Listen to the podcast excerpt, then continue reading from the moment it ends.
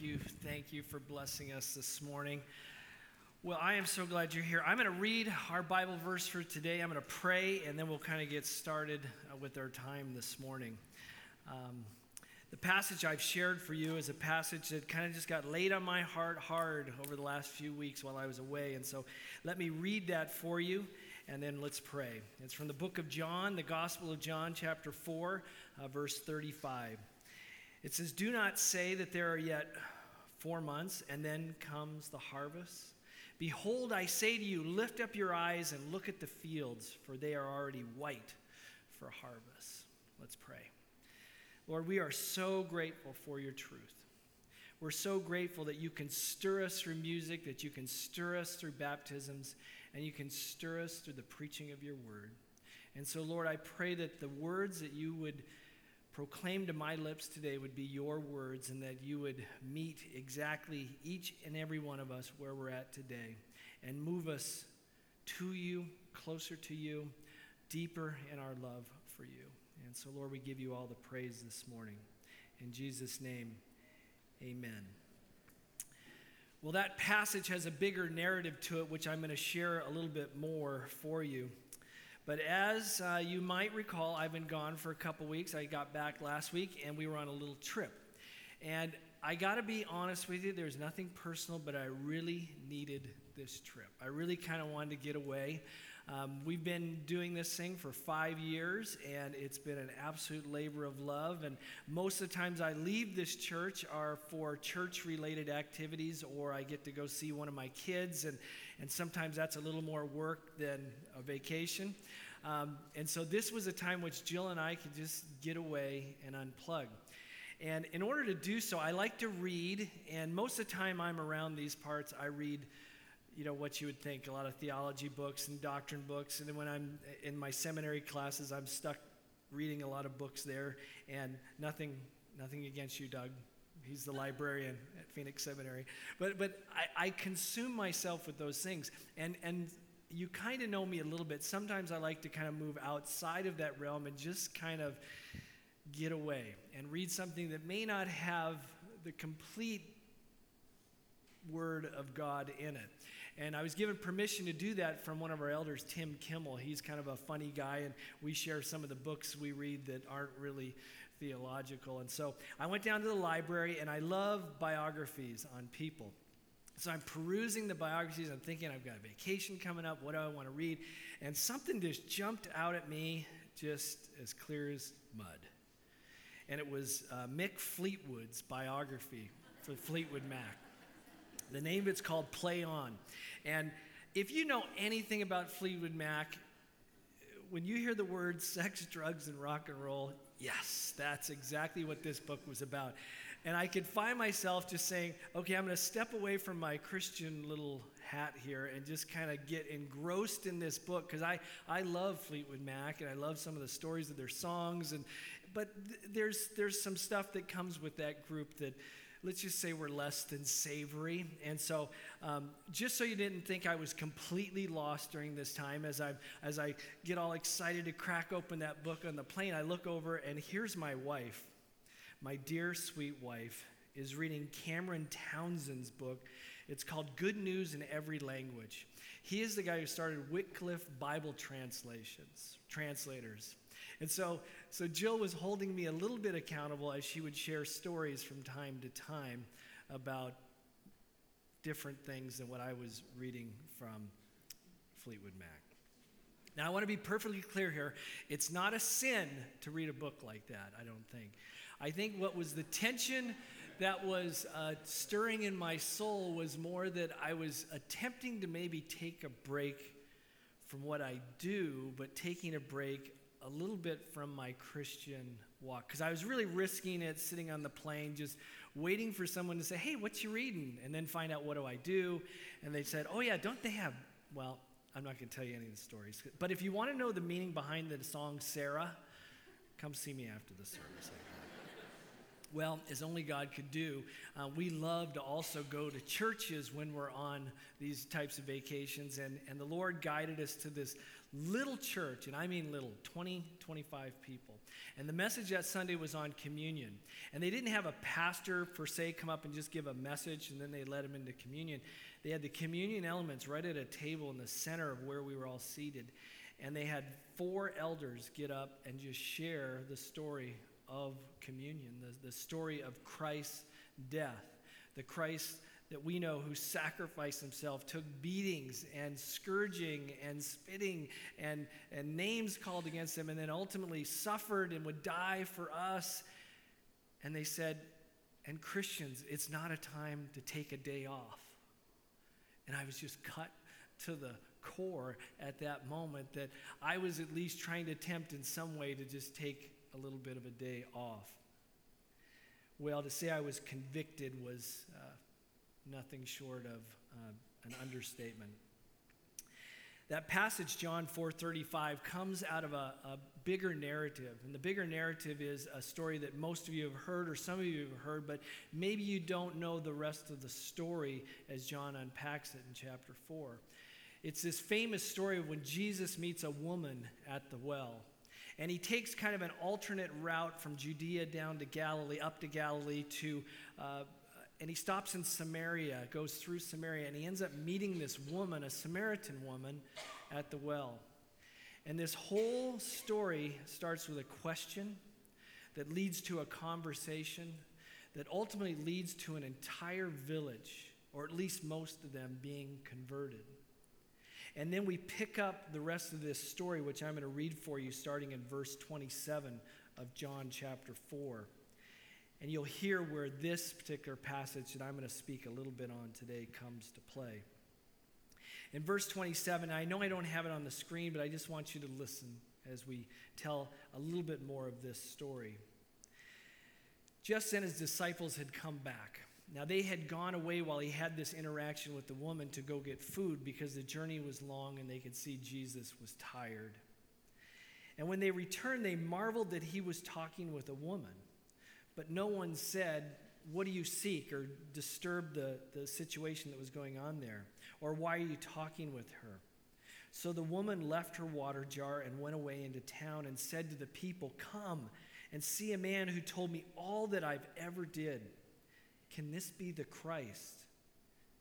And they went out of town and they were coming to him, the people, the throngs from the village.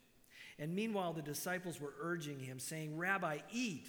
But he said to them, I have food to eat that you do not know about. So the disciples said to one another, Has anyone brought him something to eat? Perhaps thinking he has already been nourished. And Jesus said to him, My food is to do the will of him who sent me and to accomplish his work. Do you not say there are yet four months and then comes the harvest? Look, I tell you, lift up your eyes and see that the fields are white for harvest. In some versions, it says ripe for harvest. And he goes on to say, Already the one who reaps is receiving wages and gathering fruit for eternal life, so that the sower and reaper may rejoice together. For here the saying holds true one sows and another reaps.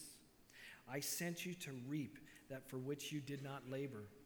Others have labored, and you have entered into their labor. And it says, Many Samaritans from that town believed in him because of the woman's testimony. He told me all that I had ever did. So when the disciples came to him, or when the Samaritans came to him, they asked him to stay with them. And he stayed there for two days and many more believed because of his word. They said to the woman, It is no longer because of what you said that we believe, for we have heard for ourselves, and we know that this is indeed the Savior of the world. That whole story is unpacked because of a, a, a detour in a journey, because of one question that led to one conversation that would lead to an entire village being saved.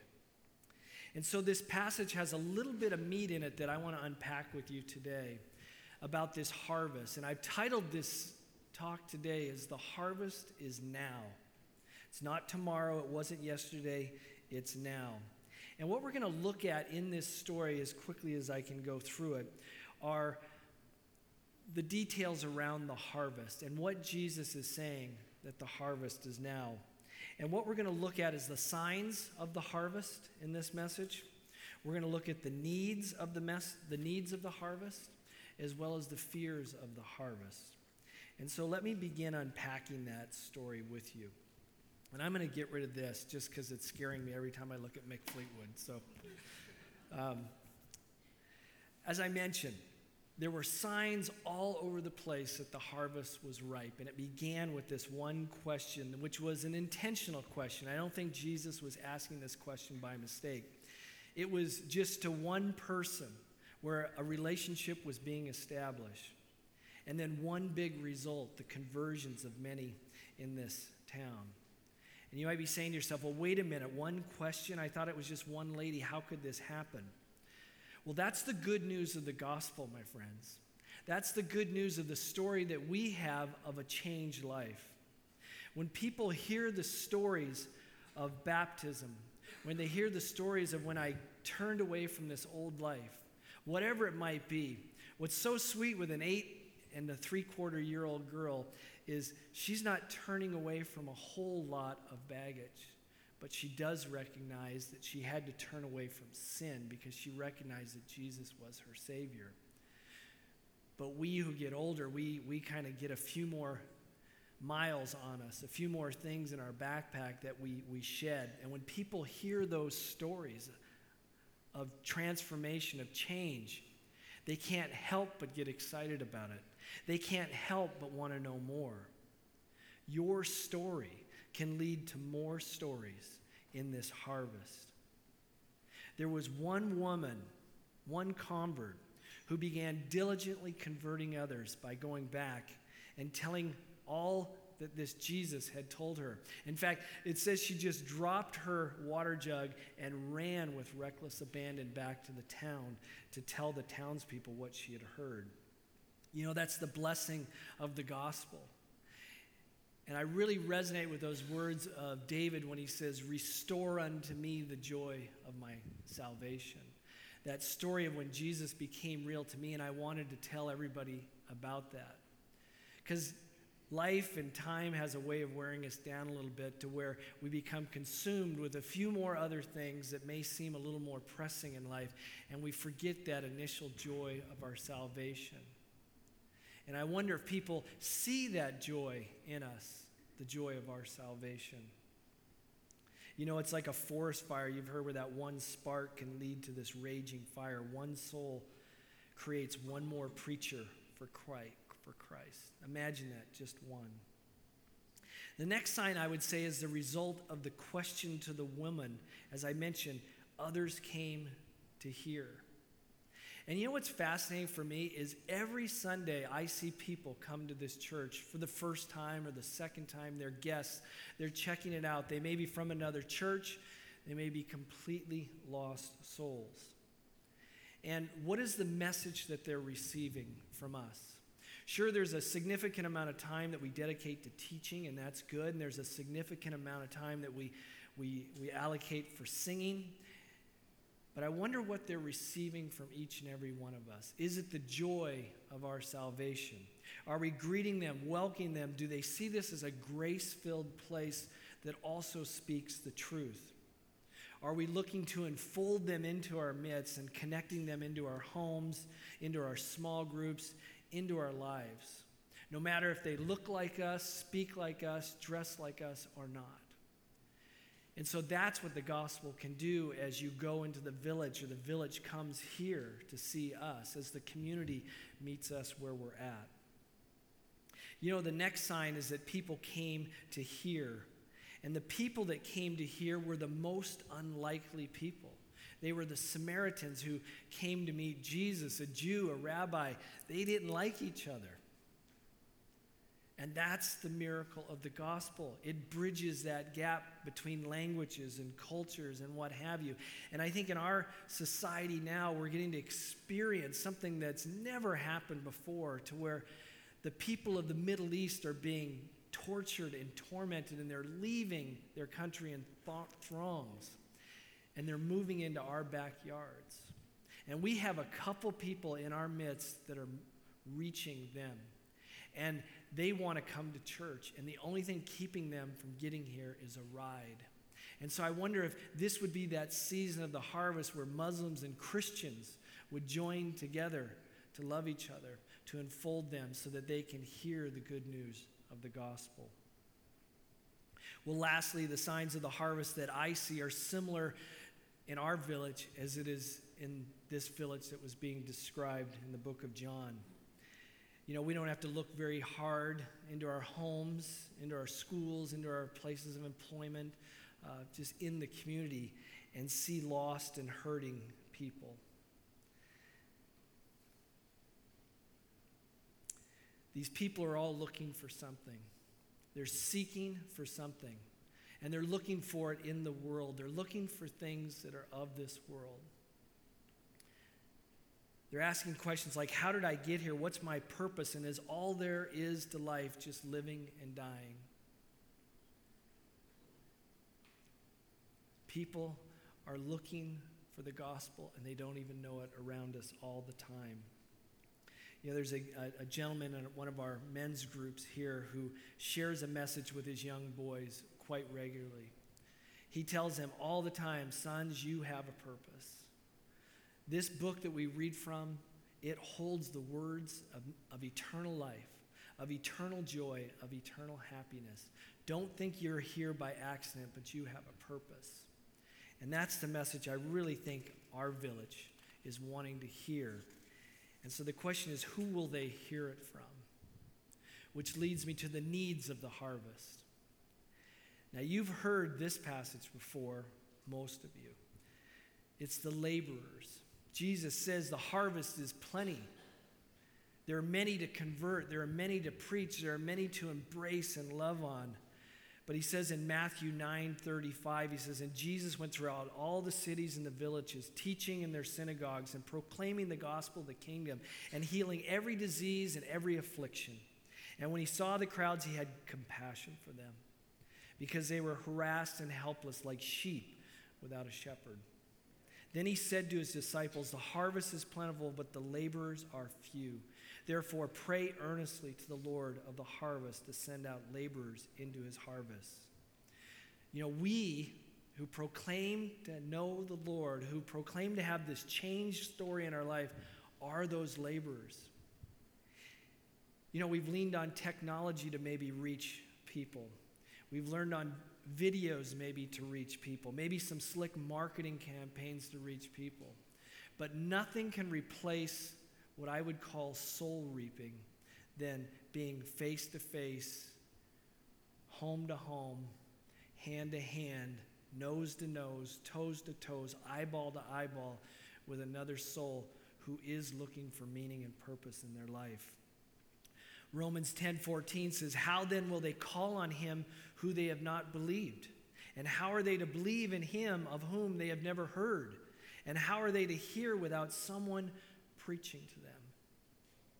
Brothers and sisters who know the Lord, we are those preachers.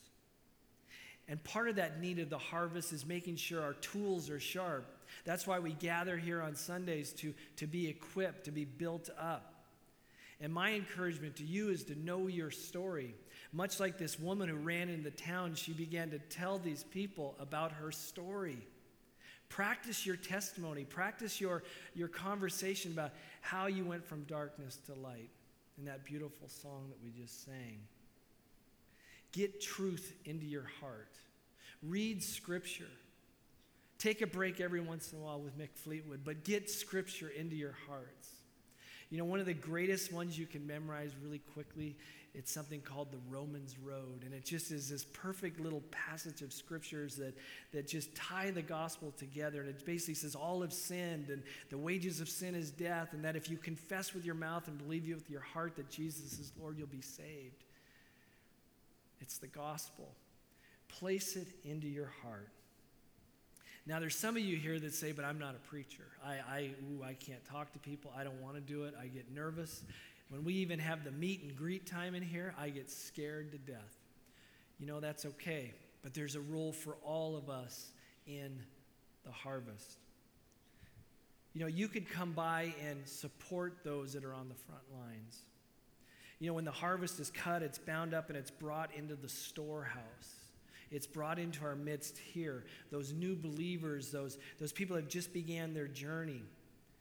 And what it would look like is you inviting them into your small group, inviting them into your home, getting to know them, inviting them to your Bible studies, inviting them to your house for dinner. Have them join the church community because fellowship is more than just Sunday. And other support for the reaper that's being done is to support those in our mission field, to support those that are going out and proclaiming the gospel in our neighborhood as well as across the water. Serving in our community, serving in our different ministries, our ministry partners.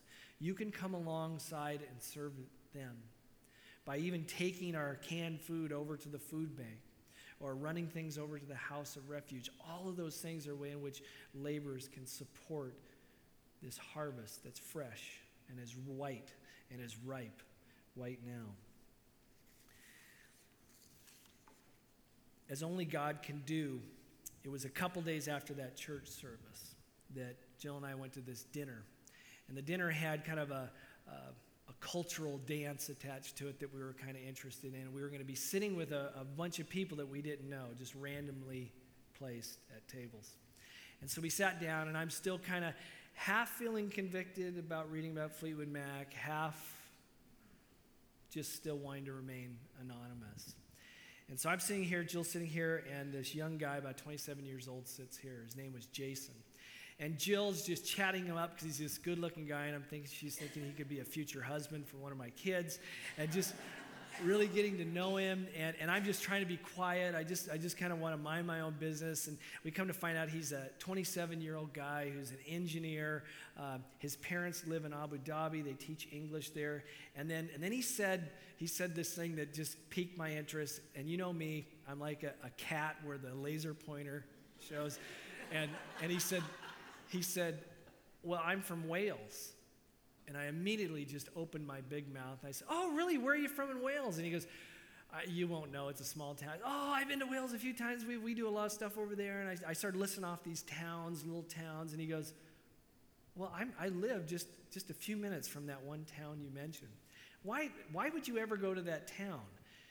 And now I'm hooked because the only reason I was going to that town was I said, Well, I said, Well, we, our church helps another church over there uh, just tell people about Jesus because the church is dying or dead in Europe, and I'm really fearful that our church in America is dying too, and so I want to be challenged by that.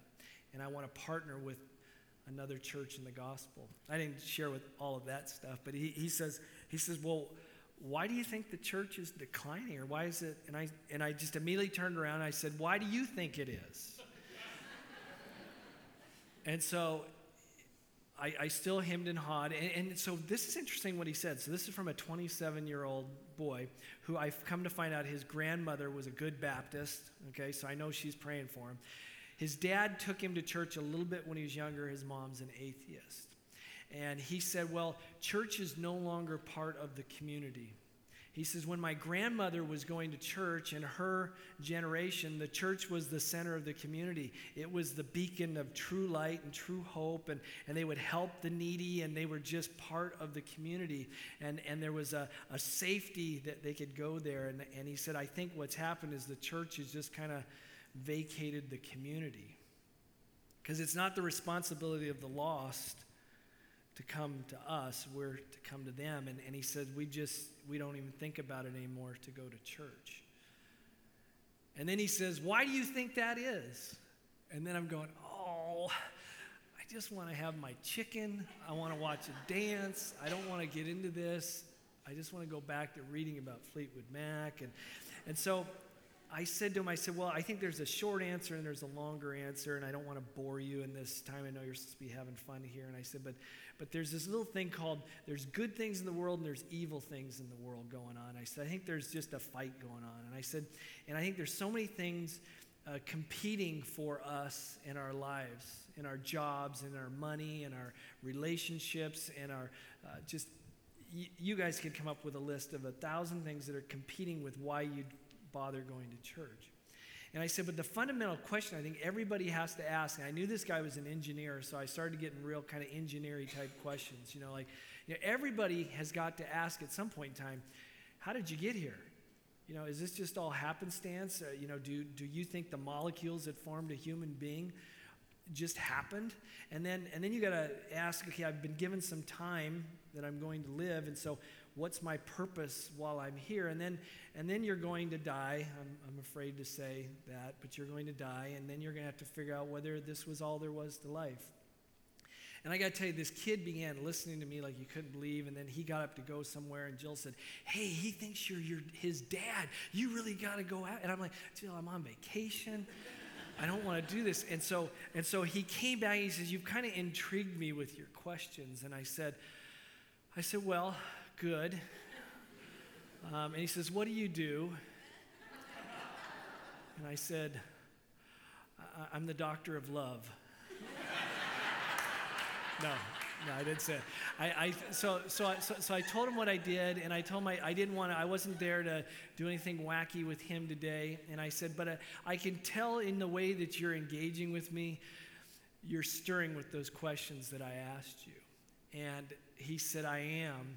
And then he goes, uh, he says, Can you tell me a little bit more? And I said, Well, you're 27 years old and you're an engineer and you seem he, you could tell he's, he's made a little bit of money and has traveled a lot and has a lot of things. And, and, and i said jason i'm going to bet you, you make a little bit of money. And he says yeah. And i said how have you found the money part? Is it, is it the answer? Is it all you wanted? And he goes no in fact i'm getting kind of bored of this job and i just don't know what else i'm going to do.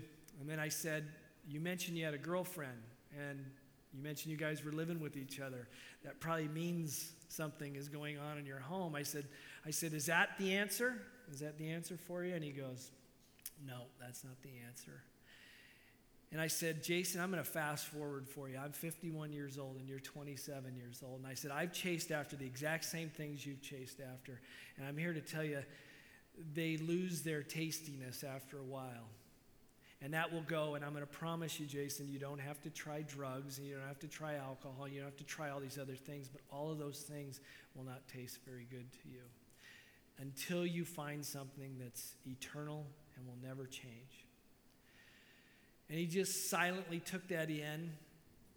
And he says, I'm going on a bike ride tomorrow amongst these trees that are special in this particular area, and I'll just be by myself. He says, I'm going to ponder those questions that you've asked today. So God knows what He's doing when He says the harvest is now. And He says, Rick, I don't care what you think, but you can't take a day off from your faith. And He reminded me of that very poignantly. Well, the last part of the harvest I want to talk about in our remaining time that we have, as we've talked about the signs of the harvest, we've talked about the needs of the harvest, but I want to close with the fears of the harvest. And you might say, I, I don't see that in this story. I don't hear it in this story. And well, just put on your farmer hat for just a moment. And when the fields are ready to be harvested, they go to work. And farmers from all over the countryside will come together and help each other. But the harvest is now. When it's on and it's ripe, they have to harvest now. And every day they wait, the harvest becomes less valuable. It becomes less harvestable.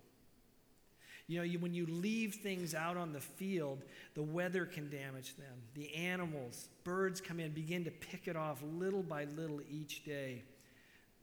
Each day there's more lost. Each day there's less to harvest. And then there's some that ultimately never get harvested out there. And that fruit becomes rotten it becomes hardened. It becomes completely turned to the farmer, almost useless to the farmer.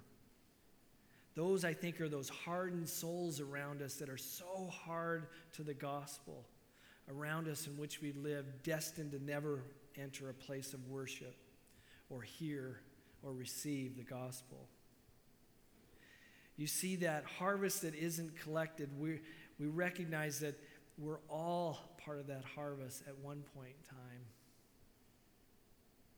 You see, sinners are perishing every single day, and saints are doing nothing. But what's reaping in that field are a variety of different things while we're maybe taking a day off. There's other hands, there's other philosophies, there's other religions that are twisting the truth as messengers of Satan. Charles Spurgeon would go on to say, The busiest bishop in your town is the devil who's seeking the harvest that's left in the fields. And here's the last fear for me of the harvest, and it's very close to me right now, and not because of the Fleetwood Mac thing. Whether we're gathering in this harvest or not, there is a reaper who is silently gathering it every minute, every hour, every day, and that's death. You know, we tend to think we have more time. We tend to procrastinate. We, we, we want to wait till the conditions are just right before I can harvest. I want to know my Bible better. I, I, I need to memorize more scripture. Well, the time just hasn't been right. And I love one comment Brooke gave me one time that she shared with me. She says, It's kind of like with the people who say, I can't go to the gym until I'm in shape. Well, I'm here to tell you that life is but an instant, life is but a mist. And the brother of Jesus, James, would record that so poignantly in his book, where he says in James chapter 4, verse 13, he says, Come now, you who say, Today or tomorrow we will go into such and such a town and spend a year there and trade and make a profit. Yet you do not know what tomorrow will bring. What is your life? For you are a mist that appears for a little time and then vanishes. It hit me right here.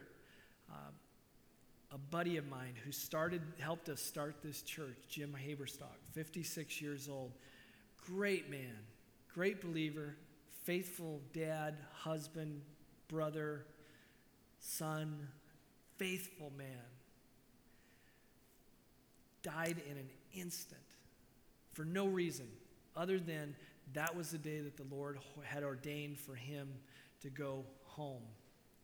And there's so many questions everybody's asking and why and the timing and all that, but it was just one of those reminders that we're not promised a single moment. And so when we wake up in the morning and we see the sunrise out of one eye and we're, we're should be thanking Lord that he gives us another day to be his laborer because we're not promised a single moment beyond this. So, what are we to do with a message like this? It's tough when your guy here doesn't get to preach all the time, so sometimes he brings a, maybe a, a challenging message to us. We can either accept it, dismiss it, we can think about it, we can tell others about it, we can debate it. But in the end, time is marching on, and there's a harvest that's plentiful, and there's a harvest that's now. And my guess is there's two groups of us here today. There are the laborers, and I'm guessing there are some that are part of the harvest. There's the one who know this passage is true and perhaps are feeling a little bit uneasy right now, as I did. And then there's those that are sitting in your chair right now and you're wondering, I wonder if I'm part of the harvest. I wonder if I've ever really made a commitment or been able to answer those questions about life and life after death and how I am to live my life now. And why do bad things happen to good people? Do I have an answer for that? Those that maybe feel a little bit uneasy as well because they've skirted around the edges of Christianity but have never jumped in with both feet. So, to the first group, I close with this.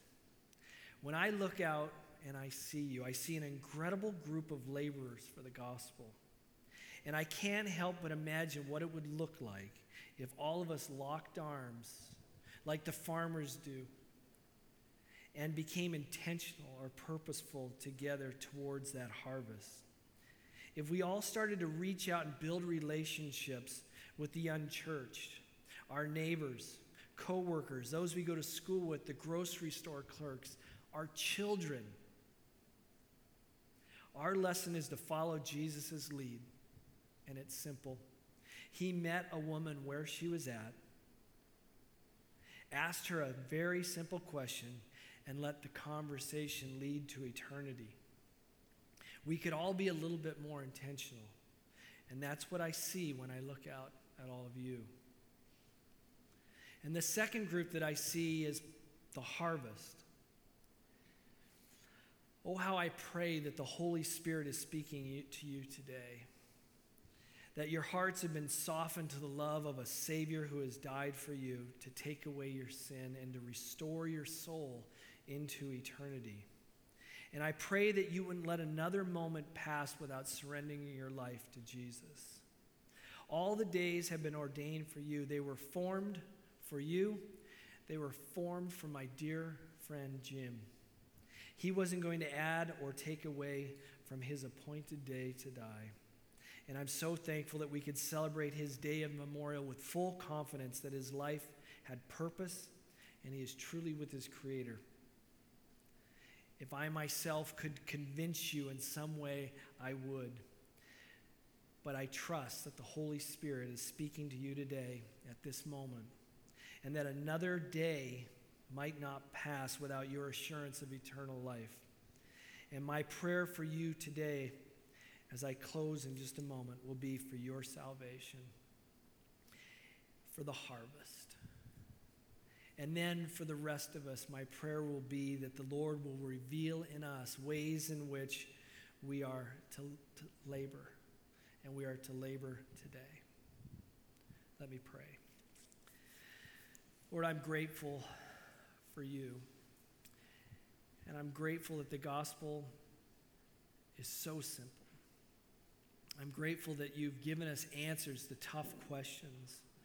I'm grateful that you convict hearts, that you convict mine.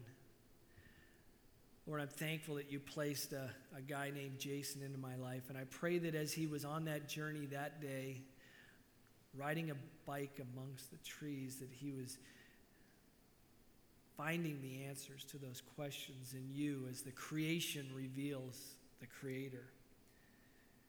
And Lord, I pray for those in our midst today who are perhaps feeling that little tug that says, I don't think I've ever really committed myself to this thing called Christianity. I've, I've, I've come to church, but I've never really said, I believe I am a laborer. And Lord, I pray that this would be a day in which they would uh, not press the snooze button on the alarm, but would receive you today. And in the quietness of this room, that they would just claim, Jesus, you are my Savior.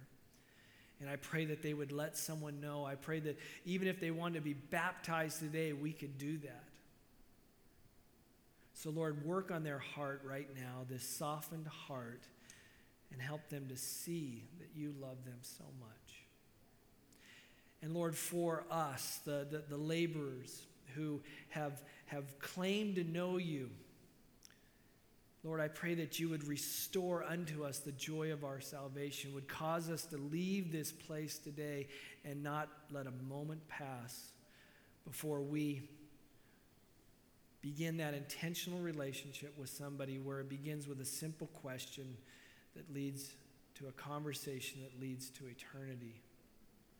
And Lord, I'm not saying these folks should go out on the street corner and start yelling at people, but I'm telling them, and I think you're telling them, that it's just a simple thing that it starts with an intentional conversation around a question that can lead to eternity.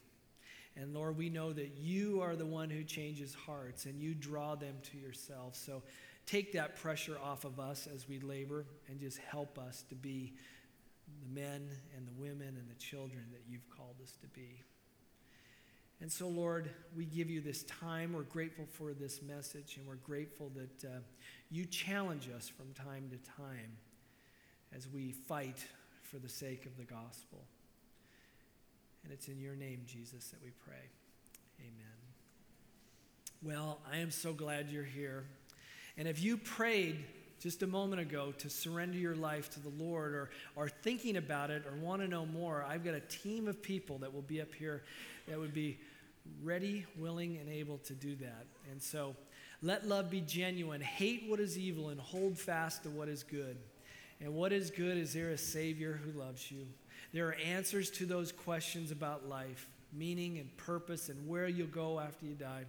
And they're all available at the cross, the cross where Jesus died. So bless you, and I'll see you next Sunday.